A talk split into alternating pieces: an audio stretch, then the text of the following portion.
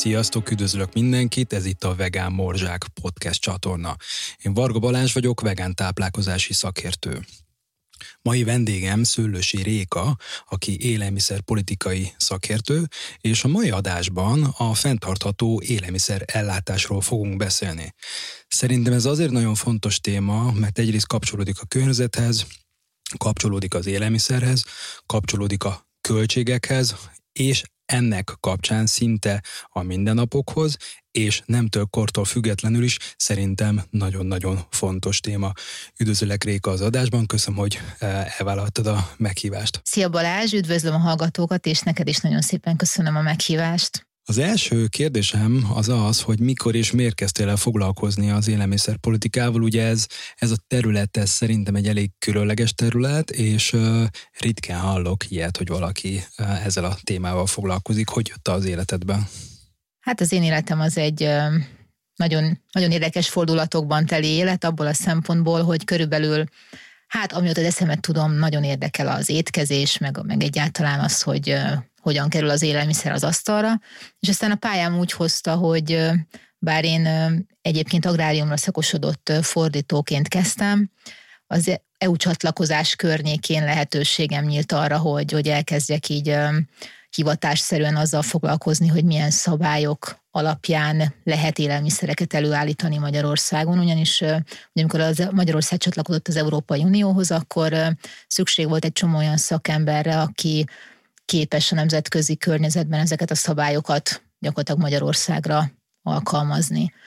És uh, aztán nagyon beszippantott tegem ez az egész dolog, és uh, tulajdonképpen azt mondhatom, hogy az elmúlt 15 évben mindig a körül forgott az én életem, hogy milyen hatással van egymásra a, a társadalom, vagy, a, vagy az életünknek az alakulása, a gazdaság, a piac, hogy hogyan változik mondjuk az élelmiszereknek a választéka a boltban, és az, hogy ezeket milyen, milyen szabályok írják elő. Tehát magyarul arra jöttem rá, hogy, nagyon fontos ezt tulajdonképpen folyamatosan vizsgálni, hogy, hogy hogyan hathat, hathatunk arra végül is ezen a körforgáson keresztül, hogy, hogy, hogy mi kerül az asztalunkra, hogy, hogy hogyan működik ez a piac, és most meg a fenntarthatóság kapcsán az elmúlt pár évben pedig tényleg a, azt látom, hogy, hogy nemzetközi szinten nagyon-nagyon sokat beszélnek arról, hogy hogyan kéne a táplálkozásunkat megváltoztatni ahhoz, hogy hát ugye most a csapból is ez folyik, de hogy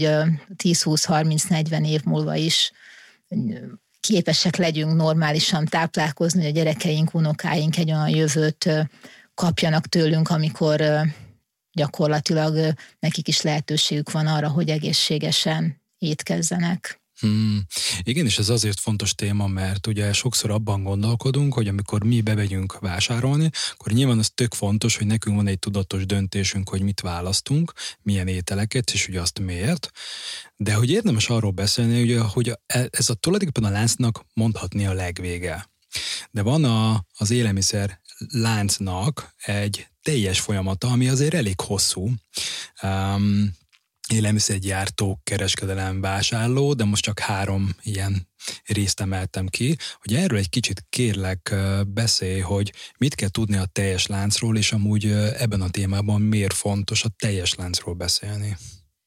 Köszönöm ezt a kérdést, ez, ez azért is nagyon fontos szerintem, mert akárcsak, hogyha podcast adásokról beszélünk, vagy általában ugye a, a közbeszédben, amikor az élelmiszerek kérdése előkerül, akkor Legtöbbször egyébként természetes módon fogyasztóként állunk ehhez a kérdéshez, és mi azt szeretnénk, hogyha oda megyek a boltba, akkor olyan élelmiszerek legyenek, ami mondjuk most az adott esetben legyen biztosan vegán, vagy legyen benne kevés adalékanyag, vagy a, az összetevői azok Magyarországról származzanak, vagy még számtalan igény lehet attól függően, hogy éppen milyen irányba vagy tudatos és, és kicsit így toporzékolunk, és nem értjük, hogy, hogy de hát mindenki ezt akarja, akkor miért nem ez van a boltban. És az a helyzet, hogy ahhoz, hogy, hogy ezt megértsük, meg főleg, hogy ezen lehessen változtatni, ahhoz, ahhoz kell érteni igaziból, hogy hogyan kerül nem a csizma, hanem az élelmiszer az asztalunkra. És akkor a kérdésedre rátérve, gyakorlatilag ugye az a helyzet, hogy én azt szoktam mondani, hogy érdemes úgy elképzelni ebből a szempontból az egész dolgot, mint hogyha egy űrhajóval fölmennénk, és így ránéznénk a földre, és az úgy néznek ki, képzeljük el azt, hogy mint egy hangyaboly, hogy a világon mindenhol, a nap minden pillanatában valamilyen alapanyagot, készélelmiszert, hatalmas kamionok, hajók szállítanak, kiraktároznak, beraktároznak, gyárakban elkészül, a búzát learatják, és ez így egy ilyen hatalmas, nagy, bonyolult körforgás, és az a, az a helyzet alakult ki mára, hogy, hogy ez a körforgás, ez, ennek van egy szabályszerűsége, és nagyon-nagyon sok elemnek a működésével kerül oda valami az asztalodra. Na most ugye nyilván mi is azt ugye el tudjuk képzelni, hogy hát otthon is, hogyha főzök, akkor ahhoz meg kell venni az alapanyagot, azt az alapanyagot valaki annak idején elvetette a földbe, annak valahogy onnan le kell kerülni, tehát hogy, hogy azért, ha belegondolunk, akkor már így a, csak is a saját életünkben is ez egy nagyon, nagyon bonyolult dolog, és, és az a baj, hogy ha mondjuk a fenntarthatósággal hozzuk ezt párhuzamba, akkor, akkor azt kell látni, hogy ez az egész rendszer akkor fog jobban működni, hogyha ennek a nagyon, nagyon bonyolult dolognak minden eleme egy kicsit változik, és hogyha visszatérünk az űrbe, akkor azért ezt így megérezhetjük, hogy ezt nagyon-nagyon nehéz elérni, hogy minden elem változzon. És és ezért van, ezért van szükség arra, hogy a, a, hogyha mondjuk fenntarthatóbb táplálkozást szeretnénk elérni, mi magunk meg azt szeretnénk, hogy a boltba is ilyen élelmiszerek legyenek, akkor az a tudatos fogyasztás, vagy a tudatos élelmiszervásárlás az ezen túl már nem csak, és csak ott nyilván idézőjelbe teszem, az étrendi vagy táplálkozástudományi elvek alapján kell, hogy történjen, hanem meg kell ismernünk azt is, hogy ezek, ezek a ez a láncolat, ez hogy működik, azért, hogy, hogy ki tudjuk választani azt, hogy mi az, ami fenntarthatóbb, és hogy végső soron mi is hozzájárulhassunk ahhoz a saját döntéseinkkel, hogy ne csak egészséges vagy vegán, hanem egyben fenntarthatóbb is legyen a táplálkozásunk, mert ez csak az összes elem együttes erejével érhető el. Hmm, ez nagyon jó volt ez a hasonlat, amikor azt mondtad, hogy kimegyünk az űrből, és akkor lássuk a folyamatot. Hát valójában tényleg én is azt látom nagyon sok, nem csak ezen a területen, hanem nagyon sok más területen, hogy iszonyatosan szoros kapcsolat van a részelemek között, és nem lehet mindig csak kis egységekben gondolkodni, tehát muszáj, muszáj mm, mindent figyelembe venni, és ennek kapcsán jut az eszembe, hogy oké, okay, itt beszélünk a teljes folyamatról, de hogy valójában a teljes folyamat, mint élelmiszer ellátás vagy élelmiszer lánc, versus minden egyéb külső tényező, ami hathat a folyamatra. Tehát gondolok itt részproblémákra, részhatásokra, vagy nagyobb hatásokra, amik ezek befolyásolják. Miért lehetnek ezek fontosak? Hát millió szempontból fontos lehet. De fogyasztóként nyilván a legegyszerűbb dolog, vagy leginkább, ami mostanában sajnos pláne eszünk, az az élelmiszeretnek az ára. Uh-huh. És, és ez is egy olyan dolog, hogy, hogy, hogy erről is nagyon kevés embernek van szerintem konkrét fogalma, hogy például egy élelmiszergyártó, egy akármilyen vállalat, egy, nem akarok egy márkát mondani, mindenkinek eszébe jut valami, az a termékét azt nem nekem fogyasztónak adja el, hanem annak a kereskedőnek, ahova én bemegyek, és egyébként megveszem ezt a terméket. Tehát mostanában úgy az, tehát a mai helyzet az élelmiszerek piacán az, és ez, amiből talán ki tudunk indulni így a változások, vagy a szükséges változások megértéséhez, hogy a világban nagyon erősen koncentrálódott az élelmiszerek alapanyagainak a kereskedelme, meg a kész élelmiszerek kereskedelme. És ez a két végpontja ennek a, ennek a történetnek gyakorlatilag határozza meg azt, hogy a többi szereplő hogy működik. Tehát mondjuk egy, menjünk egy vegán példát, vegánként nyilván azt szeretnénk, hogy, hogy minél több ilyen élelmiszer legyen a polcokon, uh-huh. de ez csak akkor lesz, hogyha az élelmiszer kiskereskedők azt fogják érezni, hogy nekik megéri megvenni vegán élelmiszerek gyártóitól ezeket a termékeket, mert majd a fogyasztók bejönnek és keresni fogják. Tehát valójában, amikor elmegyünk egy kiskereskedelmi boltba, akkor ott egy nagyon fontos információt adunk a kereskedő számára arról, hogy a keresletet ő hogyan alakítsa. Uh-huh. Tehát van egy ilyen furcsa törvény, meg egy kicsit ez ilyen néha, mm, ha belegondolunk, akkor, akkor meg is nehezíti mondjuk például a vegán élelmiszereknek a terjedését, hogy addig, amíg kevés ember keresi, vagy nézik azt, hogy egy nap hány ember vesz meg ilyen, mondjuk ilyen terméket, addig nem fog bővülni a választék, viszont ahhoz, hogy bővüljön a választék, ugye ahhoz meg megint kéne plusz, plusz termék, vagy bővüljön a kereslet, ahhoz kéne több termék. Tehát, uh-huh. hogy ez mhm. így, így mindig van egy ilyen kritikus tömeg, hogyha belegondolsz, bemész egy boltba, akkor ugye teljesen jól lehet azt látni, hogy korábban például nem tették külön a vegán terméket, most már azért sokszor külön van téve. Ez ugye már egy új lépcsőfok, hogy ő úgy gondolja, hogy már van olyan ember, aki úgy megy, hogy már így keres, nem csak úgy véletlenül leveszi.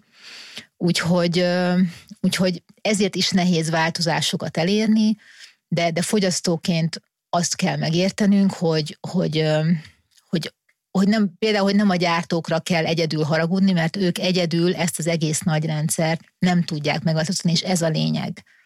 Hogy, hogy itt sajnos, egy, sajnos vagy nem sajnos, az élelmiszerek választékában ez a helyzet, hogy mára egy ilyen globál, teljesen globális rendszer alakult. Egy kicsit az internethez tudnám hasonlítani, hogy, hogy, hogy annyira elképzelhetetlen ma már, hogy megváltozzon egy ilyen nagyon összetett rendszer, hogy ezért ezért szükséges, hogy, hogy nagyon sokat beszéljünk erről, és, és a fenntarthatóság miatt meg, meg minél több eleme ennek a rendszernek kész legyen változni. Uh-huh. Nagyon a szívemből szóltál. Egyébként két példa jutott eszembe. Az egyik az az, hogy én például nagyon szeretek elmenni olyan étterembe, ami nem vegán, és, és akkor van mondjuk kettő-három olyan étel, ami vegán, és hogy direkt elmegyek az ilyen étteremekbe, hogy kvázi mm, indukáljam azt, hogy legyen igény, és hogy az ott, ottani étterem is lássa, hogy igen, van, van igény rá, hogy van, van fogyás. És tudom, hogy van, vannak azért olyan ilyen hithű vegánok, akik azért nem mennek az ilyen helyre, mert jaj, nem tudják, hogy a konyhában akkor hogyan és mi készül. Valójában nyilván én sem, én sem tudom, én, én bízom benne, hogy nem csinálnak olyat, amilyen, um, de ettől függetlenül nekem a nagy, nagy egészet tekintve globális szempontból fontosabb az, hogy igen, azért megyek oda, hogy um, a kereslet és kínálat alapján folyamatos legyen változás. A másik ilyen példa meg pont az, hogy, hogy igen, nem egyszer láttam már én is olyat, hogy, hogy betettek a boltok polcaira egy egész jó vegán terméket, majd utána pár hónap múlva, vagy egy fél év múlva már nem volt ott. És akkor, amikor kérdeztem az eladókat, hogy miért nincs, akkor mondták, hogy hát sajnos nem volt rá akkora kereslet. Hát nyilván ez tök logikus, meg ezt teljesen értem, és ez abszolút így van, szóval nem, nem gondolom, hogy csak mondjuk a boltoknak a, a hibája, hogyha mondjuk nem fogy egy termék, tehát ez ilyen vice versa, tehát nyilván a vásárlóknak is egy, egy ilyen kérdés, hogy most akkor nekik ízlik-e, és sokszor még azon is el szoktam gondolkodni, hogy valójában az a gyártó, aki csinálta azt a terméket, ő egyébként elég jól reklámozza vagy marketingezi el. Tehát, hogy nem lehet ilyen nagyon egyértelműen kijelenteni, hogy egy adott termék azért nincs a boltok polcain, vagy azért vették le, mert, és akkor keresünk egy bűnbakot, hogy mert ő a bűnbak. Tehát, hogy én ezt ennyire így, így látom, így a mindennapokban. Így, így van, meg, meg ennek rengeteg vetülete van, tehát most megint a vegán élelmiszerekre visszatérve, ugye ez egy új, relatíve új mozgalom abból a szempontból, hogy mondjuk így most már szerintem egész Európában a nis termékcsoporton már, már túl vagyunk, tehát hogy azért most már még Magyarországon is, ha megnézed mondjuk a az, éle, mondjuk az éttermek, ahonnan tudsz rendelni, most már azért ők is, legtöbb étterem mondjuk Budapesten túl van a rántott sajt, rántott gomba igen, verzió, igen, most igen, más, és a... az egyik sem vegán, de szóval, hogy... hogy de jó, amit mondasz példaként, mert ugye a, a vegetáriánus vagy vegán vegetáriánus jelleggel igen, náluk sokszor ez volt igen, a fejben, nincs, igen, nincs, nem volt más, tisztába. igen. De szóval, hogy ebből már itthon is látszik egy lassú változás, még az étteremben is szerintem, de hogy ugye azt lehet látni például az élelmiszer szabályozásban, azt is sokszor fogyasztóként nem értjük, hogy, hogy most miért vannak ilyen hülyén elnevezve a termékek, és akkor miért nem lehet vegán sonkának nevezni, miért, miért, miért, miért ezen megy a cirkusz. És sokszor kapom, kapom ezt a kérdést, hogy akkor itt ez most hogy van. Erről is jó, hogyha fogyasztóként tudjuk, hogy a, a világban pont azért mondtam, hogy itt a, az élelmiszernek a kereskedelme az egy nagyon globalizált dolog, ezért vannak olyan szabályrendszerek, ahol tulajdonképpen ilyen szabványok alapján megállapodások arról, hogy mit lehet mondjuk, most mondok egy példát, pizzának nevezni, vagy sonkának igen. nevezni. Vagy az a és akkor mivel például. régen, igen, mivel régen nem, ez nem volt kérdés, hogy mondjuk a tej az egy állati eredetű tőgyváladék, Ezért, ezért mindenki a, a tej elnevezést ezzel a, az állati eredetű termékkel asszociálta, és most, amikor jönnek ezek az új termékek, ugye itt eleve vita van arról, hogy ez most akkor mit helyettesít, élményt, ízt vagy tápanyagot, Nyilván azok a gyártók, akik eddig hát egyeduralkodók voltak a tejpiacon, ők most próbálják magukat védeni, és egy meglévő szabályozásra hivatkozni. Na most itt ugye ez megint egy ilyen, mindig az, az emberiség történelme ebből áll, hogy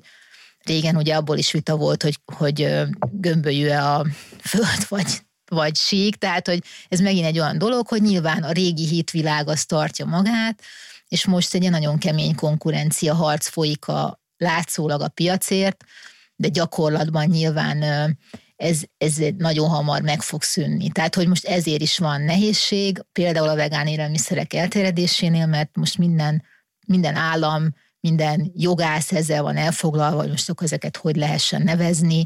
Ez egy hitvita tulajdonképpen, hogy a, a minőséget mondjuk egy tej esetében lehet-e az állati eredethez kötni, Mindez azért nagyon érdekes, mert, mert szerintem is akkor visszatérek azért, hogy meg miért érdekel engem az élelmiszerpolitika, mert ez igazából olyan, hogy egy, egy, egy címke is majd egy pár évtized múlva egy lenyomata lesz ennek a kornak, amikor már remélhetőleg ezeken nem fogunk vitatkozni, és hogy az elején mondtam, hogy a társadalmi változások hogyan hatnak a, az élelmiszerpiacra, meg a jogra, ami szabályozza, és, és vice versa. Tehát, hogy most a jog eszközével próbálunk visszaverni egy olyan öm, jelenséget, ami egyébként környezetvédelmi szempontból egyértelműen tudományosan bizonyítottan szükséges, tehát a növényi alapú táplálkozás terjedését, mert a piacon meglévő konkurenci harc miatt jelenleg még erősebb az a gazdasági érdek, több embernek fűződik hozzá, most így nagyon leegyszerűsítve mhm. megélhetése, hogy ezeket az új termékeket, ezeket minél inkább próbálják, ahogy csak lehet visszaszorítani. Szóval ez egy ilyen piaci verseny. Csak nagyon érdekes, hogy maga a társadalomnak az igénye az lesz-e olyan erős, és akkor itt jön szerepbe például, vagy jössz te, vagy mindenki, aki most Magyarországon is próbál erről beszélni, hogy, hogy meg tudunk-e szólítani annyi embert, aki már egy olyan kritikus keresetet tud a boltba képviselni, ami megsegíti ezt a dolgot. És egyébként tök érdekes, hogy teljesen látszik, hogy például Európában, meg világszerte a nagy állati eredetű termékek gyártói, tehát a hús meg a tejgyártók egyre többen kezdenek el növényi eredetű termékeket is gyártani. Szerintem mi ha más, tehát ez teljesen jól mutatja, hogy egyre többnek leesik a tantusz, hogy hát abból a tortából akkor a másik szeletből is köszöni szépen kér. Tehát mm-hmm. én mhm. emiatt optimista vagyok, hogy, hogy ez, ez a folyamat elindult, és hogyha már ezek a nagyok is így gondolkodnak, akkor szerintem itt, itt ebben lesz pozitív változás. Szerinted lesz az, hogy például mondjuk egy növényi tej, növényi ital, mondjuk egy szójatej, zaptej, amit ugye most nagyon hivatalosan, ha jól tudom, boltokban nem véletlen mondjuk nagyobb márkáknál, nagyobb élelmiszerláncoknál ugye italként nevezik meg. Ezt, hogy jog, szerinted, ezt jogszabály írja elő. Igen, hogy szerinted lesz ebben változás? Tehát látsz, látsz ebben uh, rációt így vizionálva, hogy oké, okay, mondjuk egy tíz év múlva lehet, hogy már így megengedik a márkáknak, hogy legyen a neve annak, hogy zaptej? Én ebben biztos vagyok. Azért, mert, mert ahogy mondtam, egyszerűen jelenleg egy, egy olyan hitvita zajlik, hogy lehet-e az állati eredethez kötni egy megnevezést, avagy sem. Uh-huh. Ha egyszer már van egy új termékcsoport. Tehát ez az egyik megoldás, hogy de ha belegondolsz, akkor meg a másik oldalról őszintén nem sok jelentősége van, hogy mi van előre, mindenki tejnek hívja. Uh-huh. Tehát, hogy, hogy valójában én azt gondolom, hogy ennek olyan nagy jelentősége nincs is. Ha bemegyek egy boltba, akkor látom, hogy évről évre egyre hosszabb az a polc, ahol még Magyarországon is, ahol ezeket a termékeket már uh-huh. vagy kínálják, és szerintem most nagyon kevés ember, aki annak alapján veszi le, hogy most akkor ez ital vagy tej, és még kevesebb az, aki azt gondolja, hogy abban egy állati eredetű tej uh-huh. van, és hogyha a realitás, az, ha a realitás az ez, akkor én azt gondolom, hogy a jogszabályok egy idő után magukat nevetik ki, hogyha Igen. egy olyan realitásulvának erőltetni, amit már meghaladottak volna. Igen. Egyébként egy nagyon-nagyon abszurd példa jutott eszembe, de most, hogy ezt mondtad, így muszáj elmondanom, hogy az az abszurd példa jutott eszembe, hogy miért fáj bárkinek is az, hogy mondjuk egy, egy zab, vagy szója, vagy egyéb italt, az ugye úgy nevezünk, hogy zabtej, mert hogy az tök abszurd, hogy valaki azt hiszi, hogy mondjuk az egy zab márkájú tej. Tehát, hogy ilyen, hát látod, ilyen, most igen, tehát, ki, hogy, ilyen, ilyen hogy, az annyira hogy, abszurd, hogy így, vagy az, hogy valaki azt gondolja, hogy hát ő azt hitte, hogy, hogy tehintejet vett, csak ő azt hitte, hogy szója a márka. Tehát, hogy ilyen... Vagy ha így gondolkozik, akkor az egyszer fordul elő vele, és Igen. utána nyilván még jobban odafigyel, hogy ha ő állati tejet akar venni, akkor, akkor azt most az áráról ne Igen. beszéljünk, hogyha még azt se veszi észre, akkor... Igen. Főleg úgy, hogy azok után most a napokban láttam egy posztot, hogy valami amerikai, vagy nem is tudom, ilyen startup cég csinált um, egy olyan palackozott vizet, ami sörös, sörös dobozban volt. Na most igen. Tehát, hogy akkor ez megint ugyanaz, hogy, hogy sörös, sörös dobozban árulnak vizet, most valaki leveszi, akkor majd azt hiszi, hogy nem tudom, sört vesz, miközben víz van benne. Tehát, hogy azért, tehát, hogy ennyire nem hülyék az emberek szerintem. Ennyire nem hülyék, és most, hogyha már ezt a sörös dobozos példát bedobtad, nekem meg az jutott eszembe, hogy szerintem nagyon fontos, hogy nagyon gyakran ezeket a növényi alapú termékeket, ezeket startupok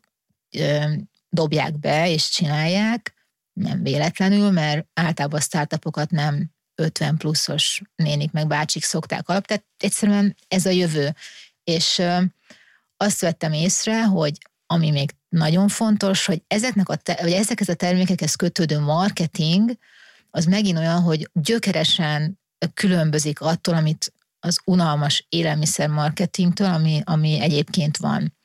Tehát, hogyha az ember, most nem akarok márkákat mondani, de vagy mondok egy olyat, ami nincs Magyarországon, például van egy Lavi nevű francia kis startup, aki csinált egy növényi alapú békönt, uh-huh.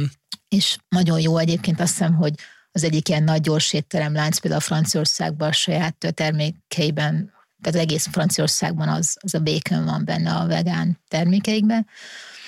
És, és egyszerűen ők olyan fantasztikus marketingeket találnak ki, most egy nagyon pár hetes példa, hogy, vagy marketing dumákat, pár hetes példa, hogy beperelte őket egy húsos vállalat azért, mert békönnek hívják, mert uh-huh. ők csak mhm. azért is békönnek hívják a terméküket, és arra való hivatkozással, hogy, hogy ez annyira hasonlít a, az, az állati békönre, hogy, hogy ez már annyira megtévesztő, hogy már csak ezért se szabad békönnek hívni. És akkor ők ezt így kifordították, és csináltak egy, az egyik legnagyobb ilyen francia napilapba egy hirdetést, hogy kedves XY húsos cég, nagyon örülünk a visszajelzésnek, hogy ennyire jó a termékünk, hogy ennyire hasonlít, és mivel ennyire hasonlít a ti terméked a mi termékünkre, ezért légy ne nevezd békönnek. Érted? Tehát, hogy így, így Igen. és ezt nagyon sokan megnézték, vagy ugyanez a cég, ugye most másik hír volt, hogy Hollandiában van egy város, ahol megtiltották a hústermékeknek a reklámját, nem tudom, hogy hallottad-e. Wow, nem hallottam És volna. akkor ők kiraktak oda abba a városba ilyen óriás plakátokat, a békönnyök, hogy na ezt lehet, mert ez nem hús. Szóval, hogy érted, felkavarják ezek a cégek a, a piacot, és én, én azt gondolom, hogy én ezekre, ezekre egyrészt nekem ez borzasztóan tetszik, másrészt meg, meg, meg ez is jól mutatja, hogy, hogy, a, hogy, hogy itt, itt nem lesz, tehát ebben nincs kérdés, hogy, hogy ebbe az irányba megyünk-e, mert, mert, mert ez, ez, ez most jön, és ezek az elnevezések, ezek meg szerintem egy ilyen, ilyen kicsit ilyen nem, tud, nem tudnak másba belekötni, vagy nem tudnak mit kezdeni ezzel mm-hmm. a mhm. húsos meg a tércégek. Egyébként, hogy na, én fair szeretnék lenni, én teljesen megértem őket, tehát ott is iparákban dolgoznak emberek, befektetők, tehát nyilván most próbálnak valamit, látják, hogy gond van. Klímaügyben ugye az nagyon egyértelmű, hogy, hogy azban azért az egész tudományos világ megegyezik, hogy, hogy a, különösen a, a globális északnak, tehát a világ gazdagabb részének a lakosainak muszáj az elkövetkező évtizedben nagyon lecsökkenteni a hús és tejfogyasztását, ha nem is nem lesz, nem kell mindenkinek vegánnak lenni, meg nem is képes mindenki az lenne, de hogy mindenkinek vissza kell venni, és azért a húsiparnak ez nyilvánvalóan fáj. Tehát nekik ebben a megoldást kell találni, mert, mert azért a mondás az, hogy kevesebb és jobb húst kell lenni, tehát az állatokra mindenképpen akkor is oda kell majd figyelni, hogyha nyilván sajnos a haszonállattartás az nem fog teljesen eltűnni, meg nem lehetne ugye ennyi embert etetni valószínűleg, de de az tény, hogy, hogy most egy konkurencia harccal állunk szembe. Igen, egyébként az It Lancet, tehát a Lancet magazinban és az It Lancetnél ugye megjelent egy publikáció, hogy a fenntartható egészséges, e, egészséges és fenntartható táplálkozásban tulajdonképpen a nőnyi táplálkozás vagy legalább egy viszonylag erős flexitáriánus étrend lenne a nyerő, és azért én a mindennapokban még akár így baráti vagy ismerős körben szoktam azért hallani azt a kérdést, és már nem egyszer hoztam be ezt a témát a podcastbe, hogy jó páran vitatkoznak ezzel, hogy jaj, de hát ez, ezek nem tudom milyen kutatók, és hogy akkor az hogy mutatják ki, hogy a környezeti szempontból ez vagy az az étrend az mennyire fenntartató és egészséges, és mindig elmondtam nekik, hogy azért elég komoly publikációk vannak már ezen a téren. Te miket olvastál, miket tudsz erről a területről? Hát, hogyha az itt Lancetet említetted, akkor, akkor talán ezen keresztül tök jól be is lehet mutatni.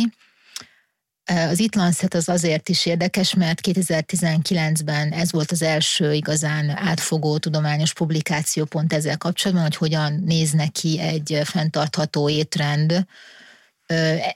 Ez, ebben egész egyszerűen azt fogalmazták meg, hogy amit itt az előbb elmondtam, hogy nagyon nagy mértékben le kell csökkenteni a hús, meg a, tehát az állati eredetű fehérjéknek az arányát a táplálkozásunkban, és ráadásul ugye, ők arra tettek kísérletet, hogy nem csak környezeti, hanem egészségi szempontokat is néztek, mert azért ez a két dolog ez sokszor egyelőre szétválik, bár hozzáteszem, hogy teljesen jól korrelál mind a kettő, tehát ott egy, egy fenntartható étrend az, az nagy valószínűséggel egészséges is lesz.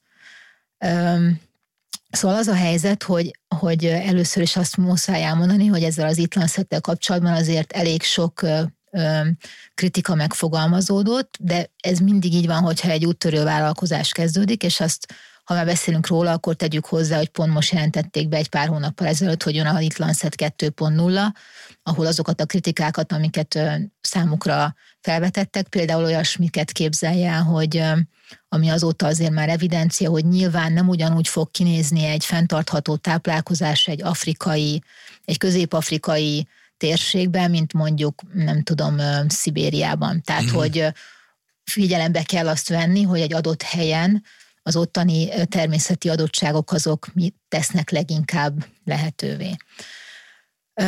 Az a lényeg, hogy amikor arról gondolkozunk, hogy amit, amit felvetettél, hogy a barátaid kérdezik ezt a kérdést, a jó hír az, hogy a, a tudomány azért nagyjából ezekre már a megoldást megadta. A probléma az, hogy mondjuk egy élelmiszernek az ökolábnyomát kiszámolni, az egy rendkívül ambiciózus vállalkozás, de az viszont már kikristályosodott, hogy dacára annak, amit így a józan paraszti észre gondolunk, az élelmiszereinknek az ökolábnyoma az nem attól függ leginkább, hogy hon, honnan szállították oda azt az élelmiszert, tehát nem attól lesz valami abóvó fenntartható, hogy azt mondjuk most Magyarországon vagyunk, Magyarországon állították elő, és nem Sri Lankán, hanem attól lesz leginkább fenntartható, vagy nem fenntartható, vagy kis ökolábnyomú, hogy a őt alkotó ö, alkotó összetevők, azok milyen mezőgazdasági módszerekkel lettek előállítva, és ezek a mezőgazdasági módszerek milyen hatással voltak az ottani környezetre, a biodiverzitásra, tehát a biológiai sokféleségre, az ivóvizek állapotára. 16 darab ilyen tényező van, amit ilyenkor figyelembe vesznek, mennyi növényvédőszert juttattak ki, milyen a talajoknak ott az állapota. Ezért mondtam, hogy ez egy minden egyes élelmiszer esetében egy állati nagy Excel táblát képzelje el, ahova ezek így be vannak írva ezek az értékek, és abból kell kiszámolni valamit.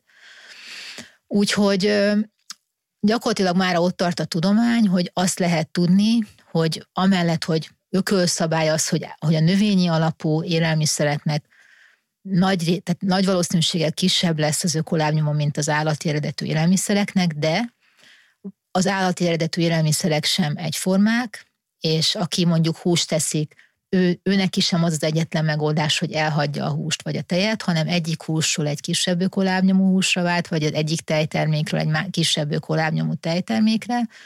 A növények között pedig nyilvánvalóan az van, hogy itt jön be a képbe mondjuk az ökológiai gazdálkodás, vagy minden olyan, ami, ami valamilyen szempontból talajkímélő, az, az ott a, annál kisebb lesz az ökolábnyom, és akkor, hogyha a talajt megemlíteném, az talán az még egy ilyen buzzword, ami, amit még így fogyasztóként kevéssé, vagy, vagy akár vegán fogyasztóként kevéssé emlegetünk, az a biodiverzitás meg a talaj, uh-huh. mert, mert, ez, mert ugye nagyjából azt már úgy mindenki kapizsgálja, hogy hát van ilyen, hogy karbonlábnyom, meg üvegházhatású gázkibocsátás, de az élelmiszereknél a karbonlábnyom az csak egy része az ökolo, ökolábnyomnak, az ökológiai lábnyomnak, tehát azt kell értenünk, hogy nem csak attól függ egy élelmiszer ökológiai lábnyoma, hogy az ő előállítása, meg meg elfogyasztása az mennyi karbon vagy üvegházhatású gáz kibocsátásával jár,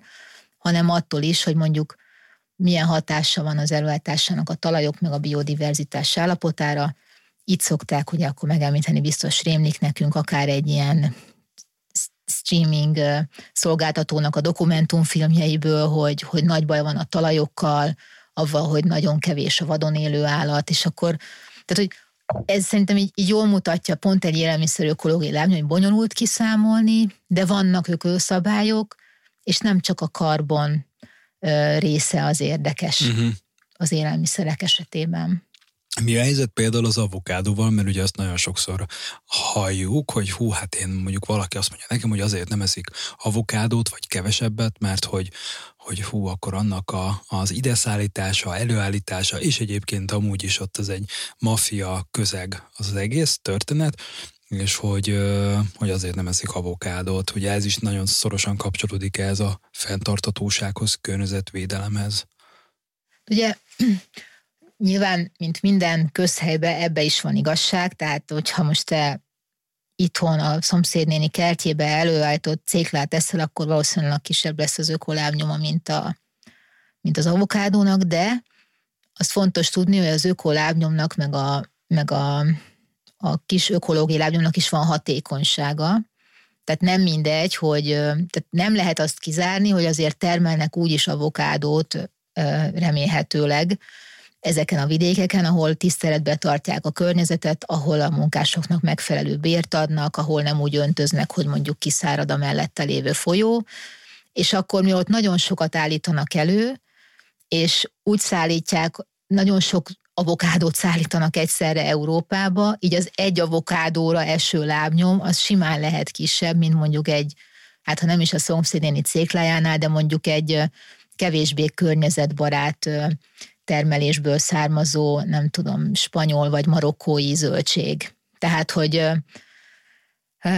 nagyon-nagyon sok mindentől függ. Itt, és talán ez az avokádó egy extrém példa, és nyilván jól tesszük, ha nem Magyarországon nem reggel délbe este avokádót teszünk, de szerintem avval semmi probléma nincsen, hogyha mondjuk az ember egy héten egyszer-kétszer eszik egy avokádót, mert azért arra is gondolja, hogy mondjuk aki vegán, az nem eszik húst, meg nem eszik tejet, tehát hogy Igen. Nyilván ez a mindenkinek az egyéni döntése. Én, én azt gondolom, így az életem során, így akár a saját magánéletemben elég sok ilyen extrém diétát, egészség, ilyen olyan szempontból csináltam, vagy amikor gyerekeim kicsik voltak, akkor ugye csak bioterméket adtam nekik, hogy, hogy ezek az extra, igaziból nagyon szélsőséges szokások, én azt tapasztaltam magamon, hogy az embert egy idő után egy kicsit úgy bedarálják, tehát én mindenkinek azt szoktam javasolni, hogy hogy az életmódváltás az, az úgy legyen, hogy avval legyünk tisztában, hogy ami a mi szempontunkból nagyon szélsőségesnek számít, az hosszú távon valószínűleg nem tudjuk megtartani. Tehát nem érdemes olyan fogadalmat tenni, hogy innentől kezdve soha többé egy avokádót nem eszem, de azon érdemes elgondolkozni, hogy mondjuk egyébként is hogyan célszerű egy étrendet több szempontból, így ökoszem vagy ökológiai lábnyom szempontjából is fölé, fölépíteni, de ha már mi egy picit tettünk, és ha mondjuk ez egy vegán podcast, ha, ha az valaki vegán, azzal azért már nagyon sokat tett. Igen, és azért is hoztam be pont ezt az avokádó példát, és jó is, hogy így, így mondtad is ezt kiemelted, mert hogy valahol uh, ugye tipizáljuk a, az avokádot, és egy címkét teszünk rá, hogy hú, akkor ennek az öko, ökológiai lábnyoma milyen, miközben sajnos tényleg azon, hogy a nagykereskedelmi láncokban, hogyha megnézzük ma már a zöldségek, gyümölcsöknek a kínálatoknak a nagyobb részét, akkor tényleg oda van írva, hogy Spanyolország, Görögország, és hogy már sajnos egyre kevesebb magyar terméket látunk, és akkor ott tök jó az, amit mondtál, hogy felmerül az a kérdés, hogy Spanyolországból hozott termék, Oké, okay, hogy egyébként mondjuk az avokádot messzebbről hozzák, mint mondjuk a spanyol szőlőt, vagy körtét, vagy almát, vagy teljesen mindegy milyen gyümölcsöt, de hogy igen, de hogy azt egyébként akkor hogy termelik, milyen ott a biodiverzitás, és hogyan állítják elő. Ugye ebben meg azt a megnyugtató dolgot uh, tudom elmondani, hogy azért nagyon jó az Európai Unió tagállamának lenni, mert az egész világon az Európában a legszigorúbb a mindenféle szabályozás, akár arról, hogy onnantól kezdve, hogy milyen növényvédőszereket lehet alkalmazni, egészen odáig, hogy az élelmiszerekben miből mennyit lehet beltenni, milyen határértékek, tehát milyen szennyezőanyagok maradhatnak benne, zöldségekbe, gyümölcsökbe, állatoknál az állati gyógyászati szermaradványok, tehát hogy így Európában azért mi szerencsések Maradjunk vagyunk. Európában nem menjünk, nem tudom, Perzsiába vagy nem tudom. Szóval, hogy, hogy ezért ebben legyünk tisztában, hogy, hogy itt a világnak tényleg a legszerencsésebb mm-hmm. lakói vagyunk, mert a legszigorúbb előírások vannak. Ez nem tudja megoldani az emberiségnek a modern problémáit, hogy az elején mondtam, Ugye az, azért is van probléma például a táplálkozásra, azért kell megváltoztatni, mert egyszerűen annyira kizsigereltük világszerte a, a talajokat, hogy ma már annyira ö, műtrágyázni kell, ugye amiatt, hogy a biodiverzitás felborult, ez azt jelenti az élelmiszerekkel kapcsolatban, olyan kórokozók vannak, ami, amelyek ellen muszáj védekezni, azok ellen felhasznált védekezőszerek, azok nyilván nem fognak mind elpárologni, tehát azt lehet látni, hogy az emberiség benne van egy ilyen ördögi körbe, hogy egyre több élelmiszer kell, egyre rosszabb talajokból, és akkor ezért kell ezen, vagy mindenkinek, vagy hát akik a szabályozással foglalkozni, foglalkoznak ezen elgondolkozni, hogy ezt hogy lehet megoldani. Uh-huh. Úgy, hogy emlékez vissza, az űrből nézzük, hogy csiliárd eleve van ennek a rendszernek, és akkor mit csináljunk? Igen. A következő kérdésem az ehhez kapcsolódik elég szorosan, hogy tudom, hogy erre nem fogsz egy egyértelmű választ adni, de hogy valójában ki az, aki igazán irányít, vagy ki az, akinek leginkább, ha ez olyan kicsit, mint mondjuk egy pókerjátékban, vagy mondjuk egy ilyen, egy ilyen stratégia játékban, hogy oké, okay, ez közös érdek, sok mindenki szereplőként jelen van, de azért szerintem a szereplők között biztos van egy vagy két vagy három olyan szereplő, akinek azért uh, nagyobb az ereje, és nagyobb a, a döntéshozási képessége, és hogy valójában ezek tényleg ők irányítanak-e. Most bedobok ehhez kapcsolódóan egyetlen egy ilyen uh, kapcsolódó témát, adózás. Tehát ugye az adózás kapcsán azért eléggé szabályozva van az, hogy mondjuk egy adott terméknek a végára, a bruttó ára, amit egyébként a vásárló látni fog, az mennyibe fog kerülni, és valójában kritikaként felhozzák az állateredetű élelmiszereket, például ugye a húsipart, meg a teipart, hogy ott például az adózás, plusz még egyéb ilyen olyan kedvezmények, meg állami támogatások, meg EU-s pályázatok sokkal gyakrabban vannak, mint mondjuk egy, egy növény alapú élelmiszerhez kapcsolódóan, és akkor a kritika megjelenhet, hogy oké, okay, de hogy valójában miért de háromszor vagy négyszer olcsóbb, vagy ha mondhatnám úgy, hogy harmadával olcsóbb egy termék, hát azért, mert részben ez is benne van, tehát nem önmagában csak azért, mert a kereslet kisebb. Itt szerintem szinte saját magadnak adtál választ, mert ugye pont azért, mert ezek nagyon bonyolult rendszerek, sok minden irányítja őket, és hogyha megnézzük, kiragadunk egy ilyen irányító tényezőt, mint például az adó, akkor attól azt gondoljuk, hogy ha azt az egyet elkezdjük húzibálni, akkor majd az egész megmozdul, és akkor megoldja a problémát. Csak pont ez a baj, hogy most mondok egy fiktív példát, mondjuk levinnék Magyarországon a zöldségnek, a gyümölcsöknek az áfáját 5%-ra 27-ről, és közben meg mondjuk emelkedik, mint hogy emelkedik a minimálbérnek az összege, megemelkedik a, nem tudom, a, a szállításhoz a, az üzemanyagnak az összege, megemelkedik az üvegházba a fűtésnek az összege, jaj, de jó, levitték az áfát, és mégis azt látnánk, hogy még ennek dacára is emelkednek az, emelkednek az árak, mert ezek az input költségek még ott vannak. És akkor mindenki azt mondja, hát hiába viszik le az áfát, itt mindenki csal, nem történik semmi. Érted? Tehát, hogy uh-huh. az a baj, tök igazad van, és, és nagyon sokan küzdenek azért, hogy pont a zöldségnek, a gyümölcsének például Magyarországon ezt a borzasztó magas áfáját levigyék. Csak, csak egy, az áfának egy borzasztó tulajdonsága, hogy ha már egyszer fölvitték és beépült az árakba, akkor nagyon nehezen lehet azt megtiltani mondjuk egy, megint egy kereskedelmi láncnak, hogy ha, ha neki lekeben lejön belőle az árból az adó tömeg, akkor, akkor miért vigye lejjebb a, az mhm. árát, mert hivatkozhat más Aha. dolgok. Szóval, hogy és, ez, és most nem akarom őket gonoszként beállítani. De lehet, hogy ő profitként fog gondolkodni annak kapcsán, és Azért, nem mert mondjuk kapott egy külön adót, amely egyébként így is van. Tehát, Igen. szóval, hogy ez mindez csak arra példa, hogy, hogy ezek annyira összetett dolgok, hogy, hogy igazából szerintem ez egy nagyon nagy probléma, hogy ilyen nagy az áfa az élelmiszereken egyáltalán, tehát a világon a Magyarországon a legmagasabb az élelmiszeráfa. Kevés az az élelmiszer, ami a kedvezményes kulcsba tartozik, azok jobbára állati eredetű termékek, mondjuk, hogyha fehérje forrásokra gondolunk, és mivel a költségvetésnek mondjuk most jelen pillanatban ugye az inkább szüksége van a bevételekre, és az áfával tulajdonképpen, ha már az áfáról beszéltünk, nem is az a legnagyobb baj, hogy drága tőle az élelmiszer, az is nagy baj, de hát az elkerülő magatartásokat azért ösztönzi. Uh-huh. Tehát 27%-os áfánál most akkor így mondjuk ki, hogy, hogy ott azért van a illegalitásnak vonzó ereje. Most akkor ezt így, és akkor ez meg azoknak rossz, akik meg nem akarnak az illegalitásba dolgozni. Igen. Szóval, hogy a, az a helyzet, hogy, hogy, hogy ez egy akkora nagy, bonyolult dolog, de hogy egy pozitívat is mondjak, azért az Európai Unió például, akit Magyarországon most nagyon-nagyon szeretünk szídni, meg lebrüsszelezni, pont amikor a Covid kezdődött 2020-ban, akkor csináltak egy, született egy stratégia, amit úgy hívnak, hogy Farm to Fork stratégia, vagy szántóföldtől az asztalig stratégia, ami, ami tulajdonképpen egy ilyen cselekvési terv arra vonatkozólag, hogy hogyan kéne, mit kéne ahhoz csinálni, hogy Európában nevesítve a, a, a népesség egészségesebben, fenntarthatóban és minél inkább növény alapon táplálkozzon.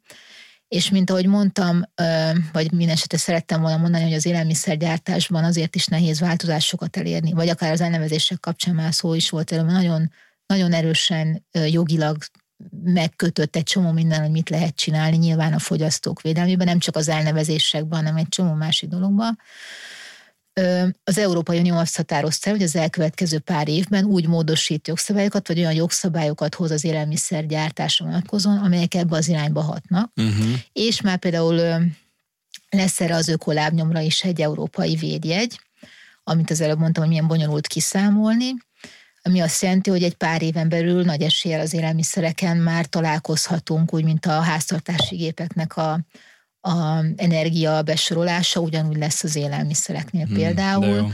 Vagy már az egy elhatározott tény, hogy említetted a támogatásokat, hogy ha még azokban nem is, de a, van olyan, hogy vannak olyan, vannak olyan rendszerek az EU-ban, ami, amit arra, olyan támogatások, amit arra lehet igényelni, hogy ha te népszerűsíteni akarsz valamilyen terméket, valamilyen ismérv szerint, és ezeket az ismérveket elő szokták írni, és képzeld el, hogy legutóbb most már az volt, hogy nagyon szűken lehet csak állati eredetű élelmiszerekre ilyet kérni, meg kell felelni már egy csomó állatjóléti előírásnak, vagy valami környezetvédelmi. Tehát, hogy ott például teljesen lehet látni, hogy, hogy ez szűkül arra a terménycsoportra, és ebből volt is felháborodás. Uh-huh. Tehát, hogy én, én ebben megint lehet, hogy túl optimista vagyok, de én azt gondolom, hogy, hogy az idő az, az a növényi alapú étrendeknek dolgozik Európában. Hát szerintem fontos az optimizmus, meg jó, hogy behoztad amúgy ezt a témát, mert pont azt akartam kérdezni, hogy oké, itt beszélünk az árnyoldalakról,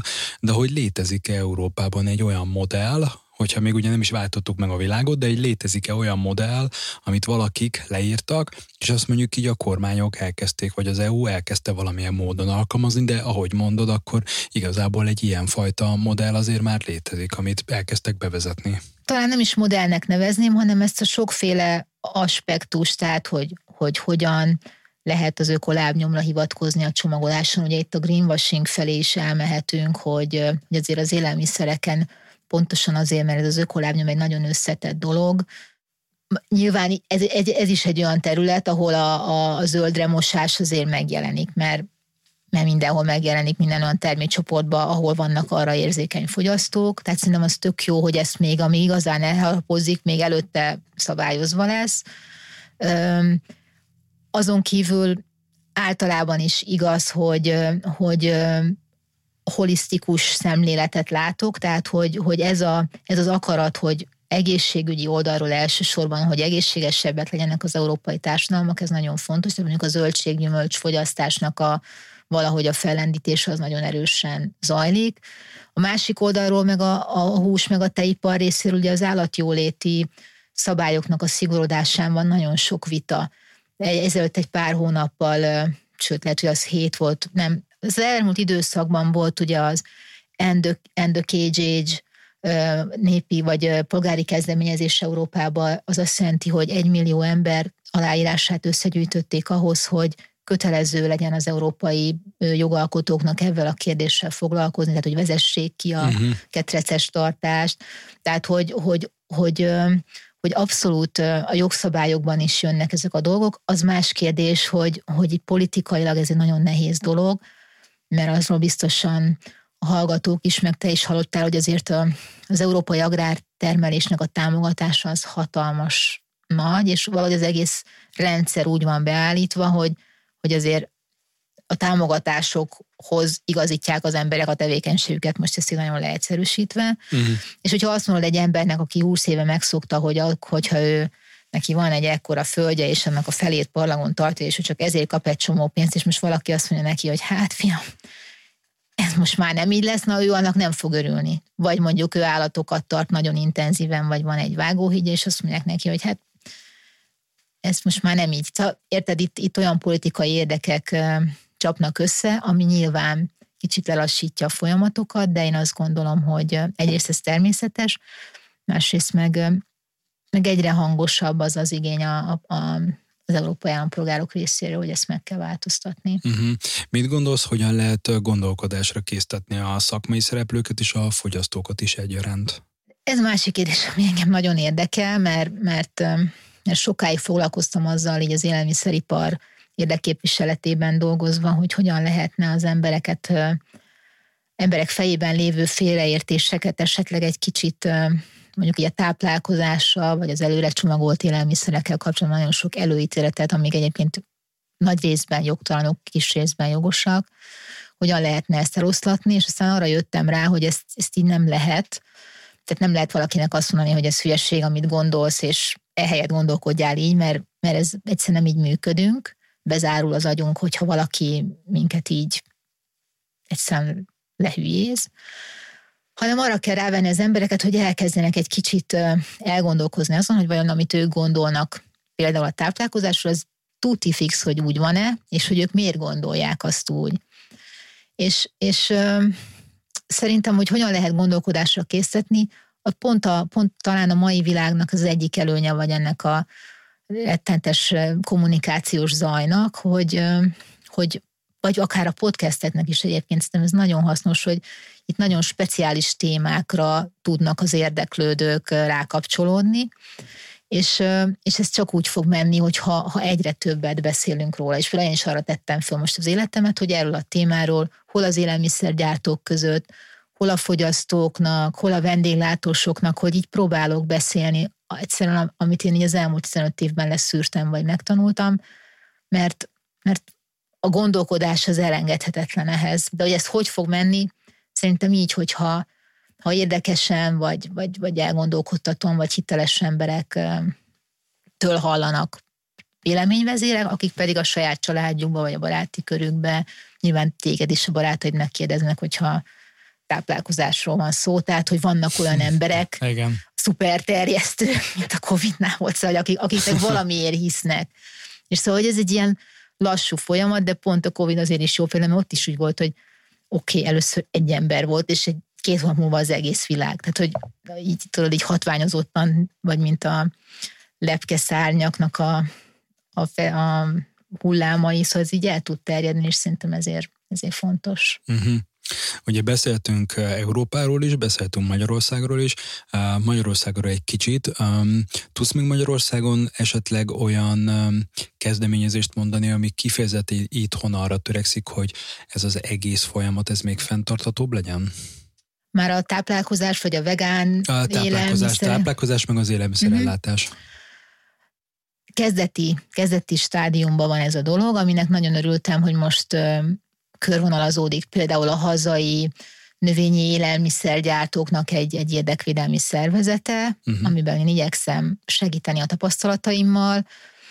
Az látszik, hogy, hogy azt is fontos értenünk, hogy, hogy nem véletlenül alakultak meg annak idején a, nem tudom, a középkorban a céhek. Szóval, hogy fontos, hogy azok a gazdasági szereplők, akik akiknek ebből a szem, bár versenytársak, de vannak azonos érdekek is, hogy azok összefogjanak. Tehát ez tök jó, hogy megindult egy ilyen összefogás. Szerintem nagyon jó, hogy, hogy ebben az összefogásban nagyobb meg a kisebb vállalatok is ott vannak.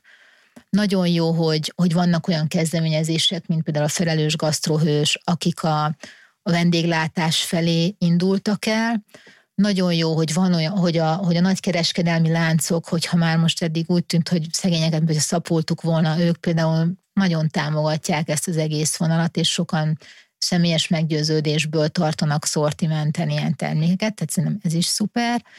És hát vannak fiatalok, akik, akik próbálják például a, az upcyclingnak a, a fogalmát Magyarországon is bevinni a, az élelmiszeripari közgondolkodásba, tehát hogy olyan melléktermékekből, amelyeket eddig kidobtunk, azokból lehet élelmiszer gyártani, vagy a, vagy a, ugye a, a körforgásos gazdasággal foglalkozó szakemberek is elemélem, hogy előbb-utóbb eljutnak az élelmiszeriparhoz, vagy az ESG miatt most, szóval, hogy én úgy érzem, hogy ilyen tök jó ilyen forradalom előtti hangulat van, hogy így, így, így remélem, hogy olyan kis pontok is, mint én, hogy így, így szépen összeadódnak mm. ezek az energiák. Azért is kérdeztelek erről, mert uh, valamikor megkérdezik szintén tőlem, hogy én mit látok így például a növény alapú táplálkozás vagy a vegánság kapcsán, mint terjedés, hogy mennyire népszerű, mennyire mennyien váltanak, mit lehet látni.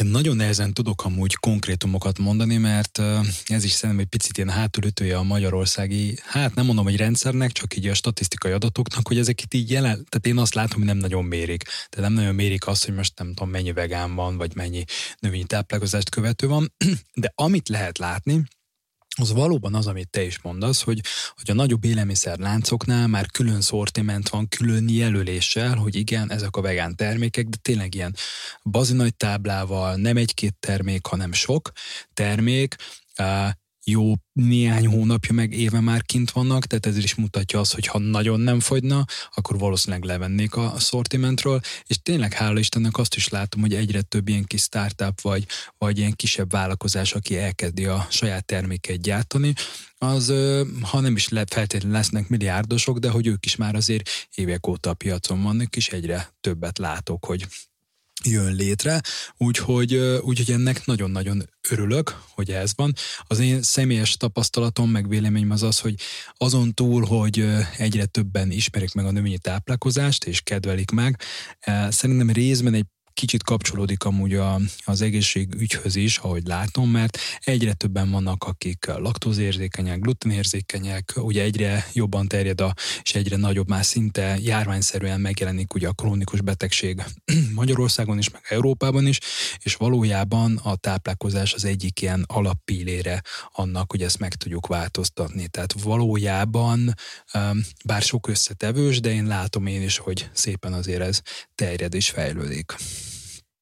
Ugye, ha ezt így perspektívában nézünk rá magyarországi társadalomnak a táplálkozására, én mondjuk az elmúlt 15-20 évben látok rá, amikor hivatalból is mindig azt kellett mondanom, és ami igaz is sajnos, hogy Magyarország a fejlett világon az egyik leg kevésbé egészséges nemzet. Ez sajnos Tehát, hogy van, az igen. összes statisztikában, ami, amit igen. rossz, azt, és nem kéne, azt vezetjük és ennek teljesen egyértelmű táplálkozással összefüggő okai is vannak, ugye a nem, vagy a nem fertőző civilizációs betegségek azok tudjuk, hogy nagyon nagy részben az életmóddal és a táplálkozással, tehát a mozgáshiányal és a helytelen táplálkozással függnek össze. Én, én azt látom, hogy hogy ebben úgy lesz csak változás, hogyha a most következő generáció, tehát akik most fiatalok, tehát ilyen 20 év körüliek, azok tíz év múlva ők lesznek a legnagyobb vásárlói csoport, mert nekik lesznek vélhetően akkor már gyerekeik. Az ő viselkedésük az nagyon fontos lesz, és ezért én szerintem nagyjából azokat, akik már mondjuk így a 40-50-es korosztály, mint ami én is vagyok, őket már nagyon nehéz meggyőzni, a, tehát hogy nem ebbe az életkorba szokott az ember tipikusan étrendet váltani, és én azt látom, hogy pont azért, mert ez a generáció azért nem csak Magyarországon tájékozódik, ugye ott van előtte a világ, beszéltünk a streaming csatornák, az ott lévő dokumentumfilmekről. Én azt gondolom, hogy azért ebben, én ebbe is optimista vagyok, és szerintem az meg egy tök tehát mondod, hogy, hogy megnőtt a választék, és ez az is óriási dolog, mert azért itt, itt nagyon széles szembe mennek. Tehát, hogy, hogy, mm-hmm. még, mhm. hogy vannak ezek a kis magyar gyártók, én imádom őket, hogy ez azért kell most még egy kis fejlővötség, hogy úgy mondjam, tehát hogy azt tudniuk kell, hogy ebből nem fognak két nap alatt meggazdagodni, uh-huh. de hogy, hogy szerintem ez, ez minden ilyen nagy változásnak muszáj legyen egy ilyen, egy ilyen plusz gyökere abban a, abban a rétegben. Aki, tehát ezek most még az úttörők.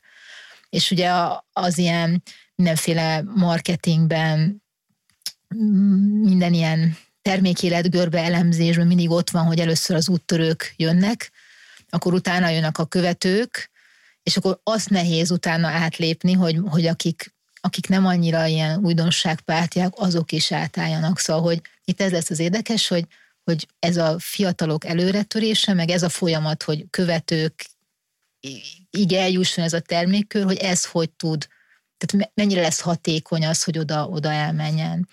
És ehhez, ehhez ébredni kell egy csomó embernek szerintem, és, és hát én, én tényleg máshogy ezt nem lehet csinálni, csak úgy, hogyha ha reménykedünk, meg mindent megteszünk. Uh-huh.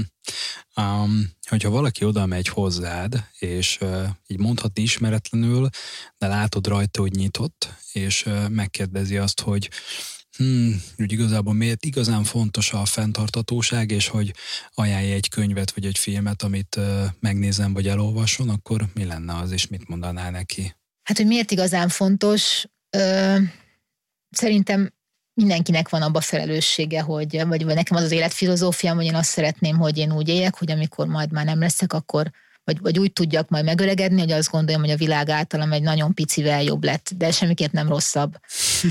és szóval, hogy, hogy emiatt szerintem most ez az a társadalmi téma, amiben, amiben muszáj tenni valamit. Ö, ahogy mit ajánlok, én most így a legelsős, legelőször ugye az Etenborónak a, a, az önéletrajzi szállal összeszőtt filmje jut eszembe az egyik ilyen csatornán.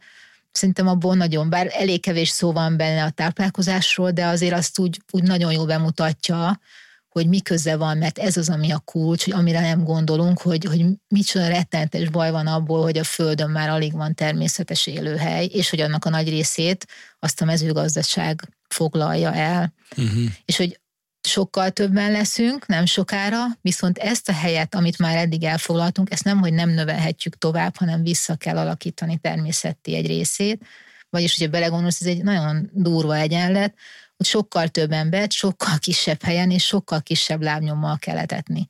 És ez ugye egyénként nem mondhatom azt, hogy jó, hát én semmit nem változtatok, majd változtatnak a többiek. Mert hogyha az összes 9 milliárd majd ezt fogja mondani, akkor a játszma elmélet alapján is ez nem fog menni. Tehát, hogy én azt mondom, hogy ezért fontos, hogy akinek van egy kis józan paraszti, ezt ez megértse, hogy egy picit mindenkinek változtatni kell, és változtatni úgy tudok, ha tudom, hogy mi a deal, vagy mit kell csinálni. Hmm.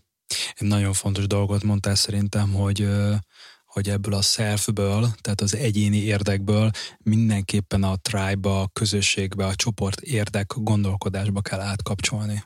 Igen, és ez, ez azért valljuk be Magyarország a individualistáknak a nemzete, és attól függetlenül, hogy tényleg nagyon sok be van, és én most nem akarom itt a mai egyáltalán, ha csak a mai gazdasági helyzetet veszem, a rettenetes nehéz helyzet, ami nagyon sok ember kerül Magyarországon, egy percig sem szeretném negligálni, de ebben a kérdésben ki kéne szállnunk abból, hogy magyarok vagyunk, hanem oda ké, ezt úgy kell nézni, hogy mi a, a, a világnak a szerencsés, gazdagabbik felébe tartozunk, akinek most vissza kell rakni a közösbe, mert mi sokat többet kivettünk, mint azok, akik nálunk szegényebbek. Hmm. Ezzel maximálisan egyetértek. Szerintem nagyon-nagyon fontos témákról beszélgettünk.